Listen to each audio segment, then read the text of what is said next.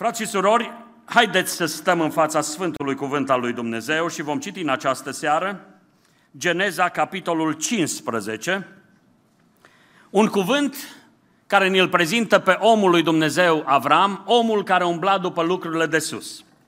Geneza 15, care spune așa. După aceste întâmplări, vă aduceți aminte care întâmplări? Data trecută am vorbit despre asta. Avram câștigase un război. Avram îl recuperase pe Lot. Avram era biruitor a patru împărați și a alianței lor. După aceste întâmplări, cuvântul Domnului a vorbit lui Avram într-o vedenie și a zis, Avrame, nu te teme, eu sunt scutul tău și răsplata ta cea foarte mare. Avram a răspuns, Doamne Dumnezeule, ce-mi vei da? Căci mor fără copii și moștenitorul casei mele este Eliezer din Damasc. Și Avram a zis, iată că nu mi-ai dat sămânță și slujitorul născut în casa mea va fi moștenitorul meu. Atunci cuvântul Domnului a vorbit astfel, nu el va fi moștenitorul tău, ci cel ce va ieși din tine, acela va fi moștenitorul tău. Și după ce l-a dus afară, i-a zis, uită-te spre cer și numără stelele, dacă poți să le numeri. Și i-a zis, așa va fi sămânța ta. Avram a crezut pe Domnul și Domnul i-a socotit lucrul acesta ca neprihănire.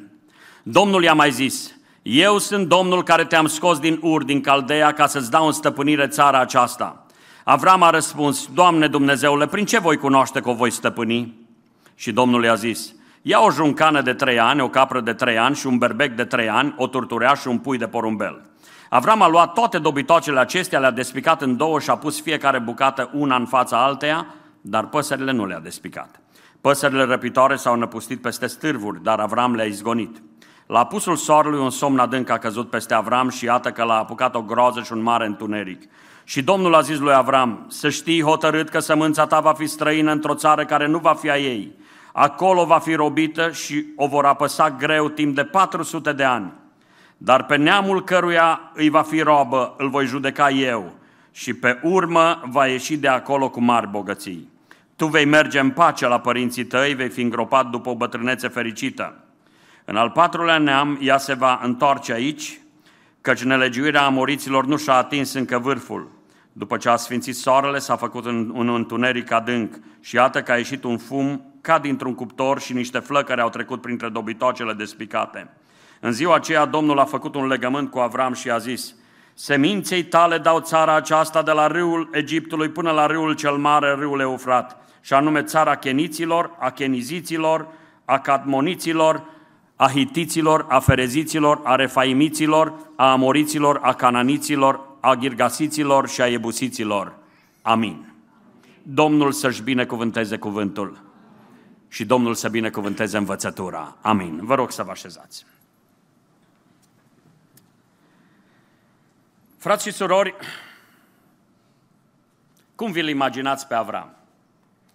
Tatăl credincioșilor. Vi-l imaginați un om puternic? Cum vi-l imaginați? Fiecare ne facem o imagine a personajului din Scriptură. Spunea aici Gică ceva despre Daniel, că voia să fie ca Daniel, pentru că îi se deschisese Scriptura mult acolo. Ei bine, dragii mei, cum vi-l imaginați pe Avram? Părintele credincioșilor, omul chemat de Dumnezeu din Ur, omul care lasă totul și se duce unde vrea Dumnezeu. Ce imagine aveți despre el? Un om curajos? Un om puternic? Ei bine, în această seară vreau să vă aduc aminte că după ce el a obținut marea biruință, atenție, a biruit o alianță puternică de împărați, a recuperat toate bogățiile Sodomei care fusese răluate de acești împărați. L-a răscumpărat pe Lot.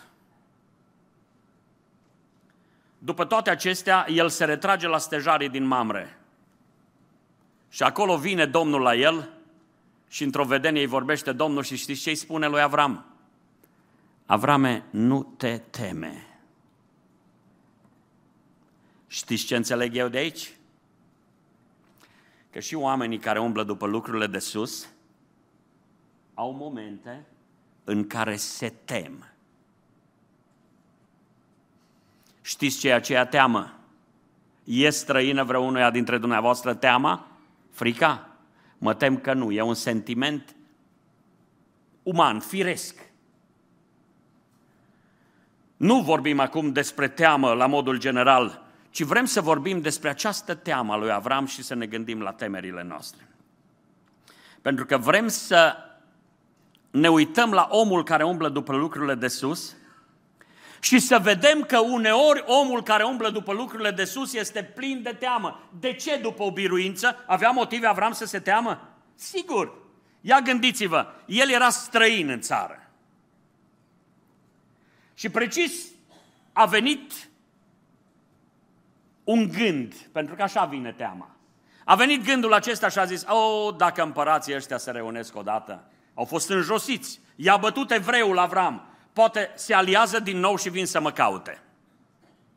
Ce sunt eu cu 318 soldați câți am avut, luptători, 318. Păi dacă vin acești patru împărați care au cucerit Sodoma, care au cucerit mult, vin aceștia împotriva mea, oare ce o să fie cu mine?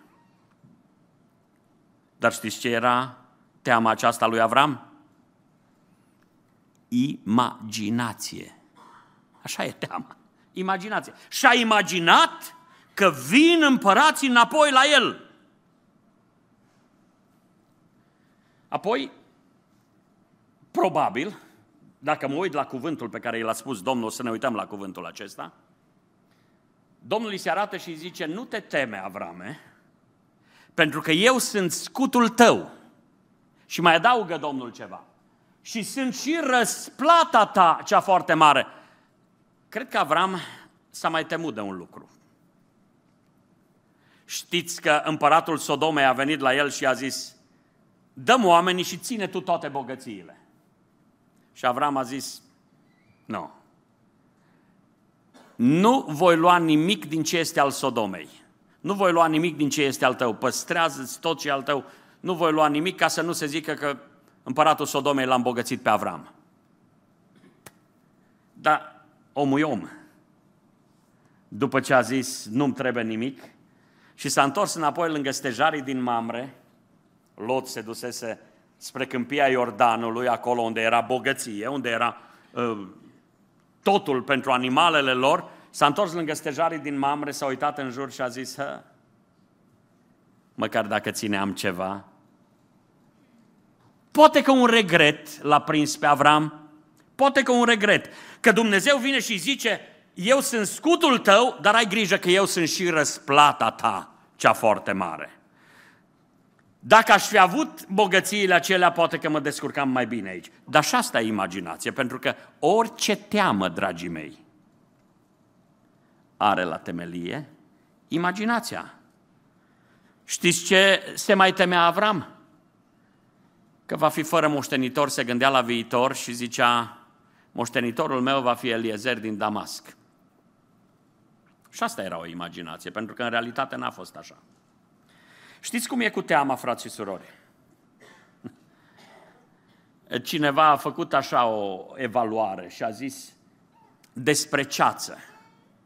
Ceața de pe un cartier întreg, cum ar fi un cartier al orașului, știți că ceața e din particule mici, mici, mici de apă, da? Particule foarte fine de apă. Și cineva a făcut așa o evaluare și a zis, ceața care acoperă, o ceață deasă care acoperă un cartier întreg, dacă ar fi să aduni apa aceea, nu aduni un pahar de apă. Dar e multă ceața aceea. Dar e deasă ceața aceea, e groasă de să o tai cu cuțitul. Dar nu e nea substanță. Frați și surori, ce aș vrea să înțelegem? Aș vrea să înțelegem că lucrurile care ne fac să ne temem, de cele mai multe ori nu au substanță în ele. Temerile acestea sunt lucruri pe care diavolul câteodată le umflă în imaginația noastră și le umflă din calea afară de tare. Bietul Avram, ia uitați-vă la el. Wow, poate vine alianța aceea de împărați împotriva mea. Poate vine și se teme. Wow! Aici, lângă stejarii din Mamre, în afară de altar și niște iarbă pârjolită, nu văd nimic. Poate că o să moară vitele de foame, cine știe ce o fi cu mine. Și toate acestea, imaginație erau. Dragii mei, toți oamenii, atenție, toți oamenii sunt cuprinși adesea de frică. Însă de multe ori ne ascundem. Bieții oameni mari. Bieții oameni mari. Sunt și ei fricoși. Avram fricos? Dați-mi voie să vă spun că în imaginația mea nu mi l-aș fi imaginat pe Avram fricos.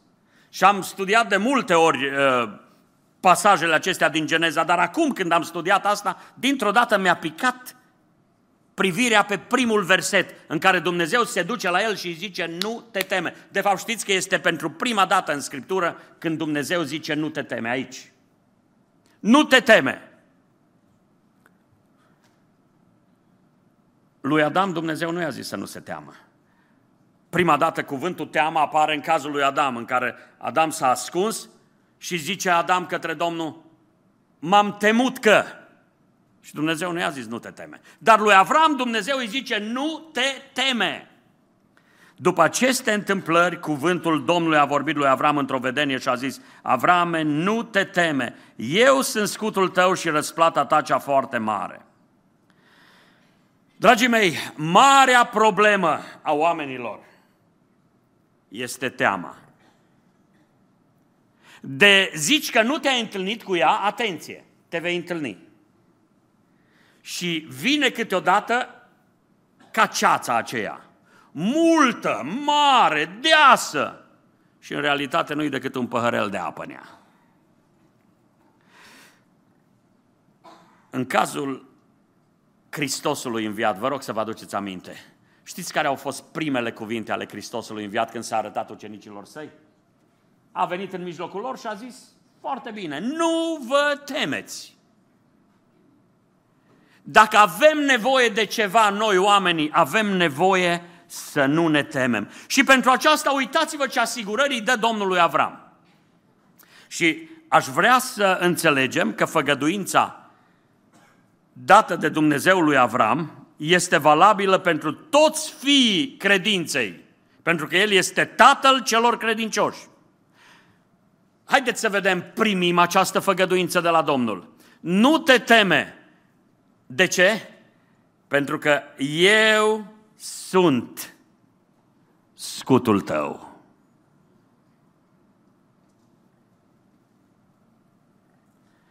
Dragii mei, Așa de ușor vine teama peste noi, așa de ușor ne cuprinde teama. Luați în considerare o boală, o durere pe care o simți și dintr-o dată dita mai ceața. Te-a durut un pic și ai zis, vai, asta e boala aia, ultima. Luați în considerare cât de repede vine diavolul să hiperbolizeze în mintea noastră, în imaginația noastră, lucrurile acestea negative. Însă mi-e așa de drag un cuvânt pe care l-a spus Mântuitorul. Vă rog să-l luați în considerare. Matei 10, versetele 29, 30 și 31. Vă rog să fiți atenți la aceste cuvinte. Nu se vând doar două vrăbi la un ban? Adică ieftine. Două de-abia de un bănuț. Nu se vând doar două vrăbi la un ban? Totuși niciuna din ele nu cade pe pământ fără voia tatălui vostru. Adică și aia de jumătate de ban are preț în ochii tatălui nostru. Cât despre voi, până și perii din cap, toți vă sunt numărați. Deci, să nu vă temeți. voi sunteți mai de preț decât o vrabie? Decât multe vrăbii. Știți ce înseamnă asta? Că avem preț în ochii Domnului. Și când Domnul spune, eu sunt scutul tău, asta înseamnă că El ne protejează pe deplin. Bieții credincioși necredincioși. Spunea fratele Gic aici că este un paradox să fii credincios și să nu te încrezi în Domnul. Știi? Este un adevărat paradox. Și zic eu, bieții credincioși necredincioși. Caută bieții credincioși să-și făurească propriile lor scuturi. nu așa? Își fac scuturi. Ne facem scut din bani. Dacă avem bani, vom fi apărați și protejați în cutare situație. Alții își fac scut din prieteni, alții își fac scut din educație, alții își fac scut din sistemul nu știu care. Dragii mei, stau în fața dumneavoastră să vă spun în această seară, nu-i scut mai bun decât Domnul. Haideți să citim împreună două versete din Scriptură, Psalmul 3 cu versetul 3. Haideți să-l citim toți cu voce tare. Dar Tu, Doamne,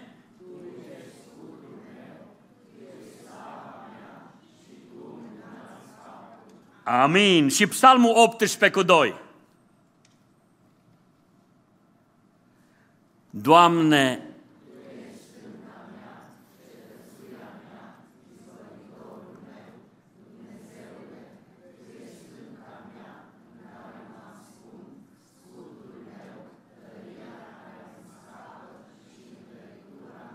Haleluia! Domnul este cel mai bun scut și pentru cei credincioși Domnul este scut în orice circunstanțe, în orice situație. În fața ispitelor, Domnul este scut. În fața persecuțiilor, Domnul este scut. În fața amenințărilor, Domnul este scut. În fața șiretlicurilor vrăjmașe, Domnul este scut. Se poate omul care umblă după lucrurile de sus să se teamă? Se poate să aibă momente când se teme. Și vreau să vă spun în această seară, nu teama este păcat. Ci păcat e dacă nu știi ce să faci cu teama. Nu frica este păcat. Frica este un sentiment firesc dar contează ce faci cu frica ta. Și în această seară vreau să vă chem fricile noastre, temerile noastre, să le ducem înaintea lui Dumnezeu. Știți dumneavoastră că îndoielile noastre, a te îndoi e păcat? Dar dacă vii cu îndoiala ta înaintea Domnului în rugăciune, știi ce e îndoiala? E credință. Adică te duci înaintea Domnului cu îndoiala ta și ea devine credință. Te duci înaintea Domnului cu frica ta și a devine un act al credinței. Când Domnul este scut, El ne acoperă în totul. Vorbeam mai în anii trecuți aici despre scutul credinței. Și am spus că romanii aveau scuturile acelea mari încât acopereau în întregime omul. Dragii mei, Domnul este un scut care apără mai bine decât orice altceva. Dar uitați-vă ce îi mai spune Domnul lui Avram. Avrame, eu sunt scutul tău dacă cumva te tem de alianța împăraților care ar putea veni împotriva ta, eu sunt scutul tău. Dar îi mai spune Domnul, eu sunt și răsplata ta cea foarte mare. Vedeți, există ispita asta, să căutăm răsplătirile Sodomei, răsplătiri materiale. Ați auzit pe mulți zicând, ne e foarte drag buzunarul Domnului. Imaginați-vă copilul care își caută tata numai ca să vadă ce are tata în buzunar. Însă Domnul îi spune lui Avram așa, eu sunt scutul tău și eu sunt răsplata ta cea foarte mare.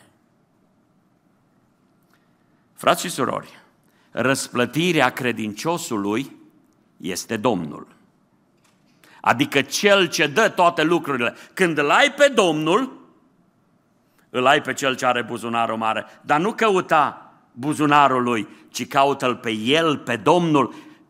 Eu sunt răsplata ta cea foarte mare. Sunt două versete în Scriptură care îmi sunt dragi. Evrei, capitolul 13, cu versetul 5 și versetul 6. Ia uitați-vă ce îndemn uh, ne dă uh, scriitorul epistolei către evrei aici. Să nu fiți iubitori de bani. Mulțumiți-vă cu ce aveți, căci El însuși, însuși a zis, nici de cum n-am să te las, cu niciun chip nu te voi părăsi. Și versetul 6, așa că putem zice plin de încredere, Domnul este ajutorul meu, nu mă voi teme, ce mi-ar putea face omul? Ne căutăm adesea satisfacția în lucrurile pe care le căpăm, căpătăm din mâna Domnului. Ne căutăm satisfacția în casa aia mare, ne căutăm casa într-o familie, ne căutăm satisfacția în a avea o familie frumoasă, în a avea o carieră, în a avea o mașină și vreau să vă aduc aminte, toate acestea ni le dă Domnul. De aceea răsplătirea noastră cea mare este Domnul. Dragii mei, și oamenii care umblă după lucrurile de sus se tem adesea. Însă ceea ce este frumos, rețeta pentru frică, mă uit aici la Avram, rețeta pentru frică nu e în cinci pași, nu știu de care. Rețeta pentru frică este o persoană. Când Avram se teme, Dumnezeu vine înaintea lui și zice, Avrame, nu te teme, eu sunt.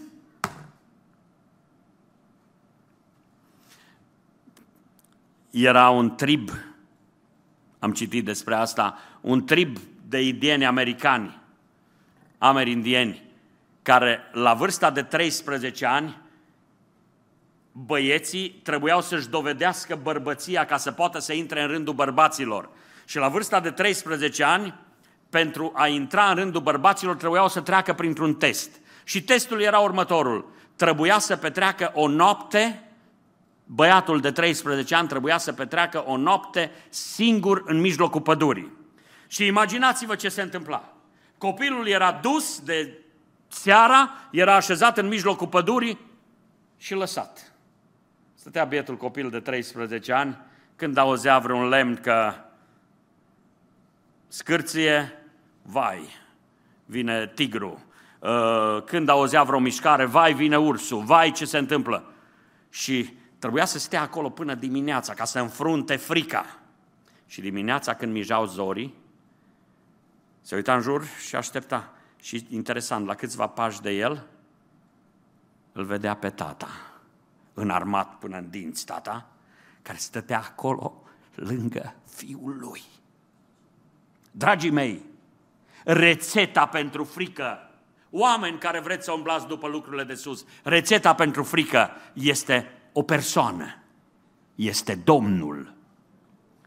De aceea aș vrea să înțelegem astăzi, e foarte frumos, mi-e drag să văd că Domnul îi se arată lui Avram într-un moment delicat al vieții lui. După o biruință, să știți, oamenii sunt foarte vulnerabili după biruințe. Uitați-vă la Ilie, după marea biruință de pe Carmel, vulnerabil din calea afară. Așa era și Avram, după o mare biruință este foarte vulnerabil, dar Domnul îi se arată în momentul acela și zice, Avrame, nu te teme, eu sunt. Frate și soră, te tem de ceva? Vreau să-ți spun un lucru. De te tem de ceva. Acest eu sunt este aici.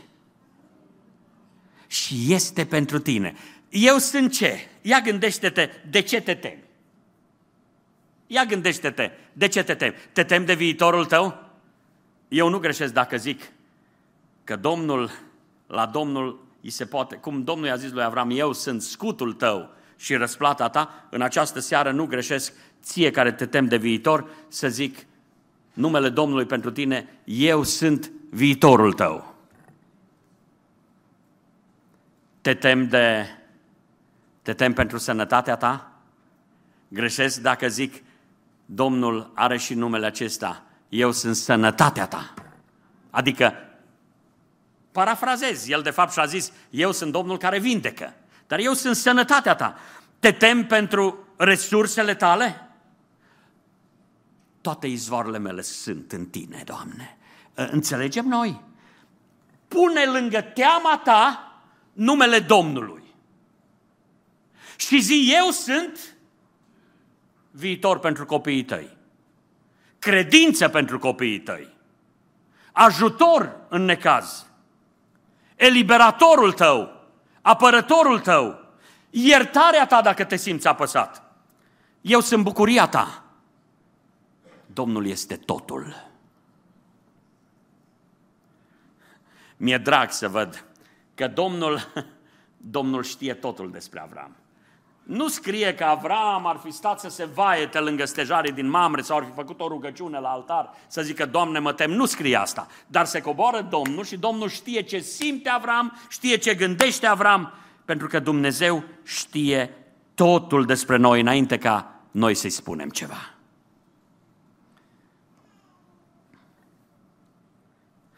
Ascultam cu ceva vreme în urmă mărturia unui om.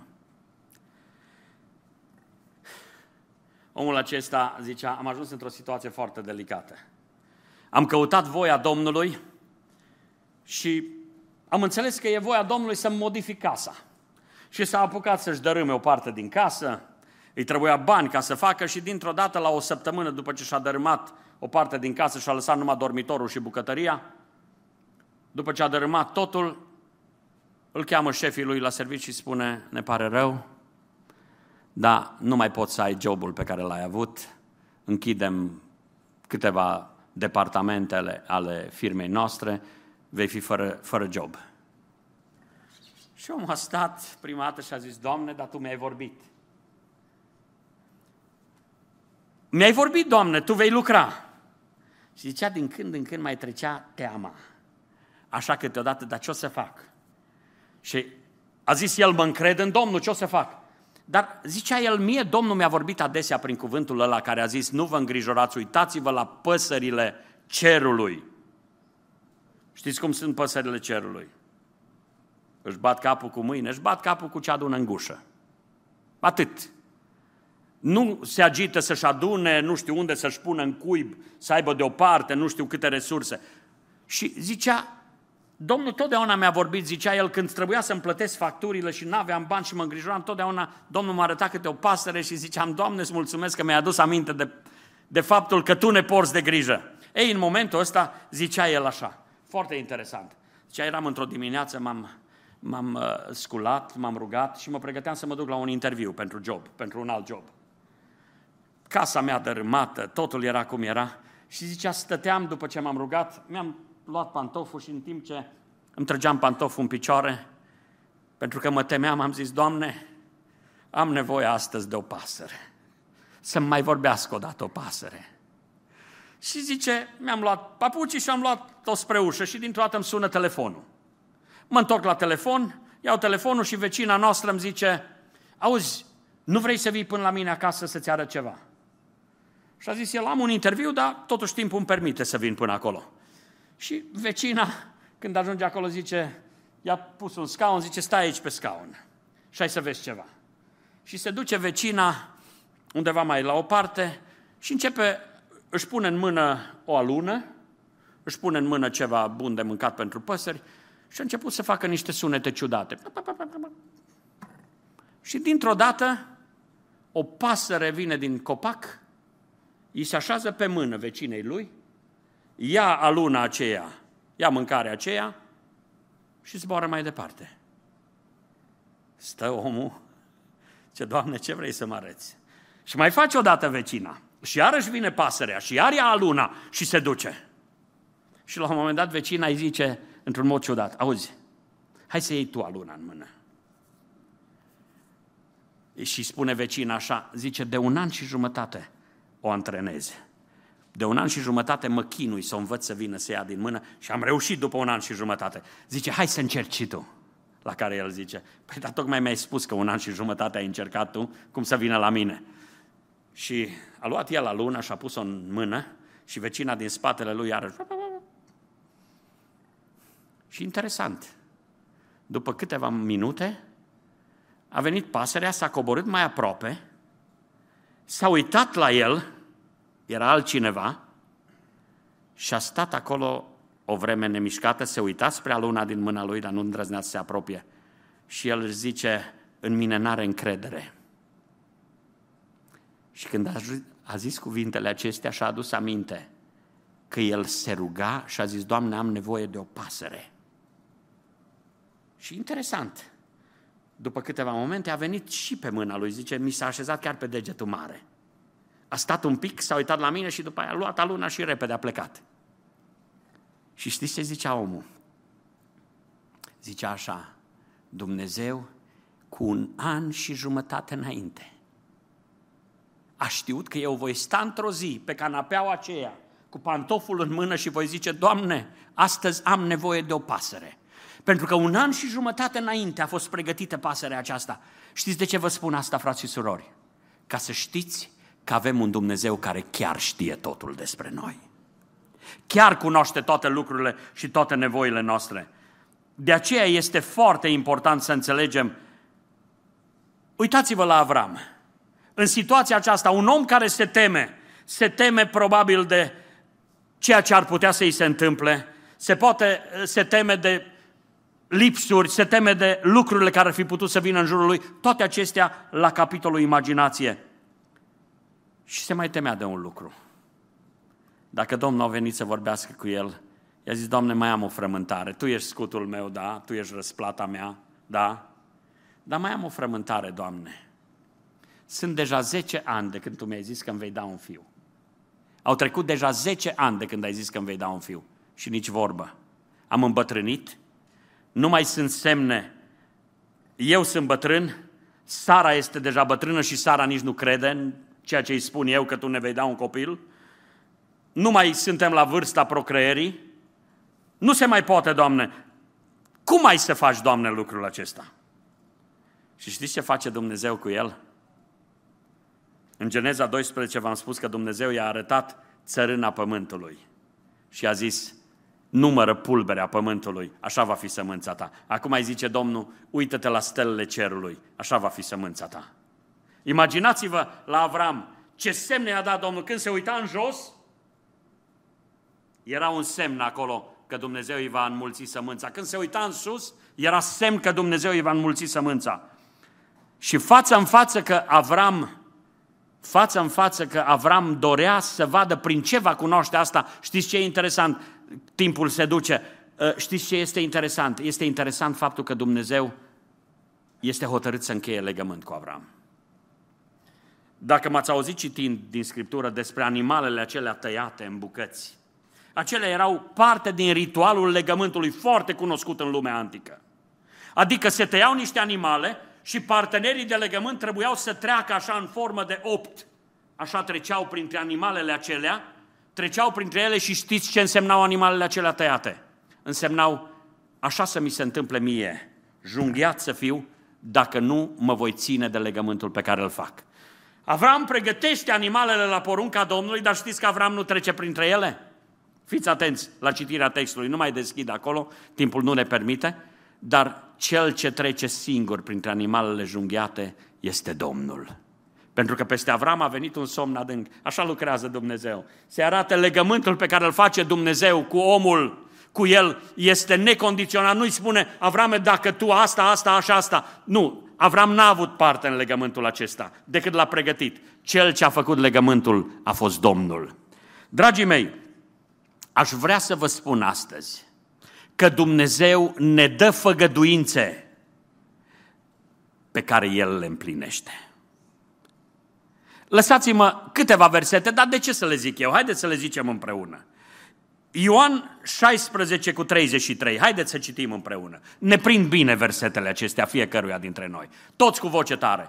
V-am spus aceste lucruri ca să aveți pace în mine. În lume veți avea necazuri, dar îndrăzniți. Eu am biruit lumea. Psalmul 37 cu 39. Ia uitați-vă ce spune aici cuvântul Domnului. Scăparea celor neprihăniți vine de la Domnul.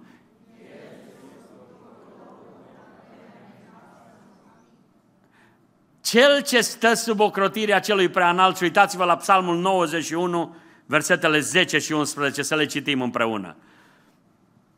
Psalmul 91, versetele 10 și 11. De aceea nici o nenorocire nu te va ajunge, nici o urgie nu se va apropia de cortul tău, căci El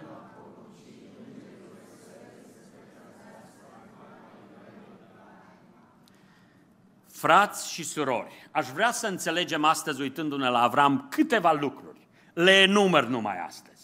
Numai le enumăr. Există un drum de la frică la credință. Și știți ce trebuie să luăm în considerare? Patru adevăruri pe care aș vrea să le subliniez în această seară. Credința se concentrează pe prezent. Definiția credinței Evrei 11, știți ce spune? Nu credința a fost, nu credința va fi. Credința este o puternică încredințare. Credința se concentrează pe prezent. Frica, știți pe ce se concentrează frica? Wow! Am învins alianța celor împărați, i-am învins și de aceea va veni spre mine necazul. Se concentrează pe trecut sau Vai, poate că n-am să dau mâncare vitelor mele aici lângă stejarii din Mamre. Vai, poate că nu o să fie. Frica se concentrează ba pe trecut, ba pe viitor. Credința este la timpul prezent. Amin. Domnul Iisus Hristos, când a aflat că prietenul lui Lazar a murit, s-a dus. S-a dus, dar s-a dus în mod intenționat cu întârziere. Și când a ajuns, l-a întâmpinat Marta. Și Marta stă înaintea Domnului și zice, Doamne, dacă ai fi fost aici acum trei zile, n-ar fi murit fratele meu. Adică, cum era credința ei. Dacă ai fi fost aici acum trei zile, n-ar fi murit fratele meu. Și spune Domnul așa, Marto, fratele tău va învia. Și Marta zice, știu că va învia la ziua de apoi. Opa! Observați ce înseamnă frica. Ba sprijin în trecut, ba sprijin în viitor, dar nu e acolo. Dragii mei, credința este la timpul prezent. Amin. Adevărata credință ne face să trăim un prezent activ cu Dumnezeu. Doi la mână.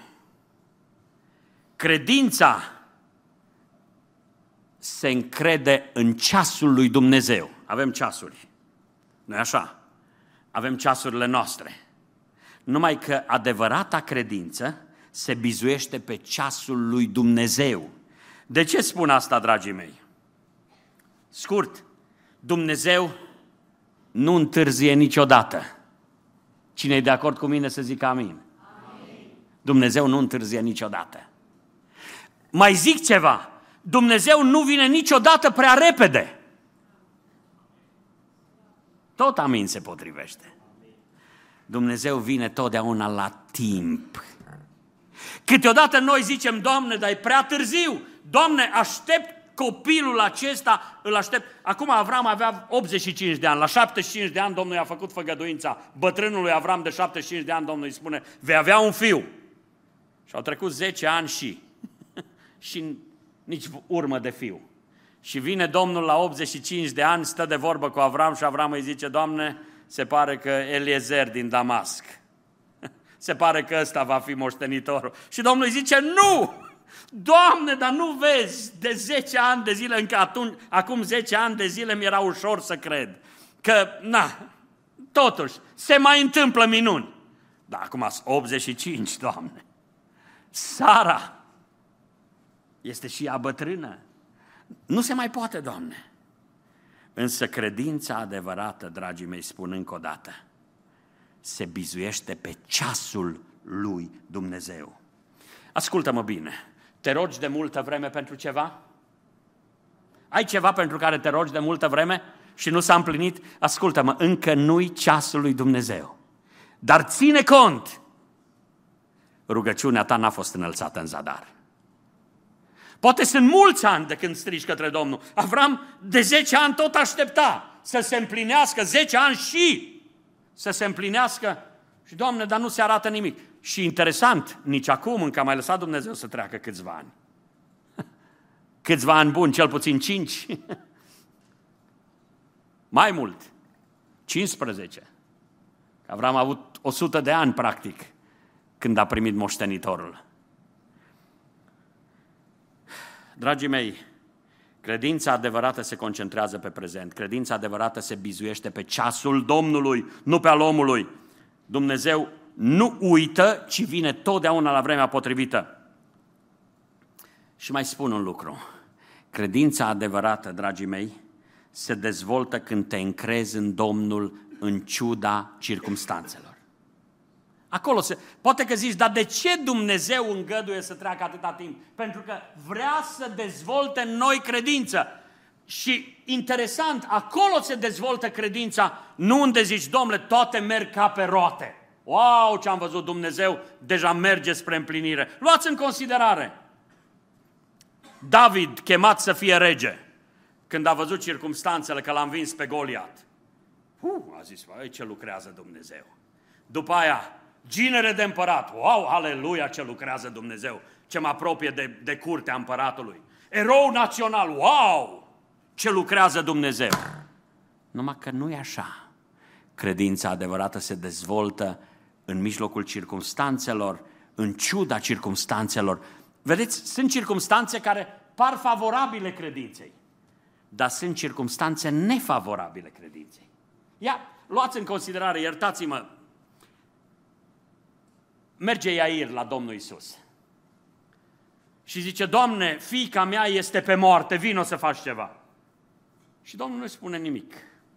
Și stă Iair lângă Domnul și merg mai departe, dar parcă a luat-o Domnul în direcția casei lui. E bine. Și merg ce merg și dintr-o dată Domnul se oprește în loc și zice, cine s-a atins de mine? Stau ucenicii, păi s-au atins mulți de tine, Doamne. Nu, nu, nu, cineva s-a atins special pentru că a ieșit din mine o putere. Puh, bietul Iair. Na, s-a dus puterea Domnului. Auzi că a ieșit puterea. Și așteptam puterea să-mi vindece fata. Să-mi ridice fata. S-a dus puterea. Ce circumstanțe nefavorabile. Și mai stă Iair ce stă și mergând pe drum, dintr-o dată vine cineva dinspre casa lui înapoi și zice, nu mai supăra pe învățătorul, fica ta a murit. Wow! Ce circumstanțe nefavorabile. Parcă îl văd pe Iair că îl trec fiorii din creștet până în tălpi. Dar atunci Domnul nu tace. De-abia acum își deschide gura să-i vorbească ceva lui Iair și știți ce-i spune Domnul? Se întoarce către el și zice, nu te teme, crede numai. Și merg mai departe, se apropie de casă și chiar așa, ai bocitori acolo, coroane, bocitori, a murit fata. Toate îi spuneau lui Iair că nu se poate, dar credința adevărată îl face să stea lângă Domnul. Și atunci Domnul zice, hai să intrăm noi în casă, să iasă toți afară, rămân în casă eu cu ai mei și cu Iair și cu mama fetei, numai noi rămânem aici. Așa se dezvoltă credința, fraților, în ciuda circumstanțelor. Acolo se dezvoltă credința. De ce nu merg lucrurile cu Dumnezeu așa ca și la lampa lui Aladin? Ai frecat lampa, a ieșit Duhul și spui ce ai vrut și așa mai departe. Știți de ce? Pentru că Dumnezeu vrea cu orice preț să dezvolte în noi credința și credința adevărată se dezvoltă în ciuda circumstanțelor. Și apoi mai spun un lucru, dragii mei. Credința ascultă de Domnul pas cu pas. Adică credința adevărată, să nu creadă cineva că uneori suntem chemați să vedem minunile Domnului și spui, n-a crede, n-a crede acum. Vai, Doamne, dar n-am putut să cred așa. Știți cum vrea Domnul să credem? Pe felii. Felia de credință pentru astăzi, felia de credință pentru mâine, felia de credință pentru poi mâine. Așa vrea Domnul să credem. Știi de ce, dragul meu? Este o cântare care zice, Căci azi eu zic poate și mâine la fel, dar poi mâine e sigur că vine. Dragii mei, vreau să vă aduc aminte. Adevărata credință este aceea care se bizuiește pe Dumnezeu în fiecare zi. De unde știi tu că nu-i astăzi ziua în care Domnul își face lucrarea, sau că nu-i mâine ziua în care își face Domnul lucrarea, de aceea credința adevărată ne face să ne bizuim pe El în orice circunstanțe. Frați și surori, și oamenii credinței ajung să se teamă, dar se coboară la ei Domnul și le spune, nu te teme. Și dezvoltă Dumnezeu în ei credință. Omul acesta, Avram, omul care se teme, se numește Părintele credincioșilor.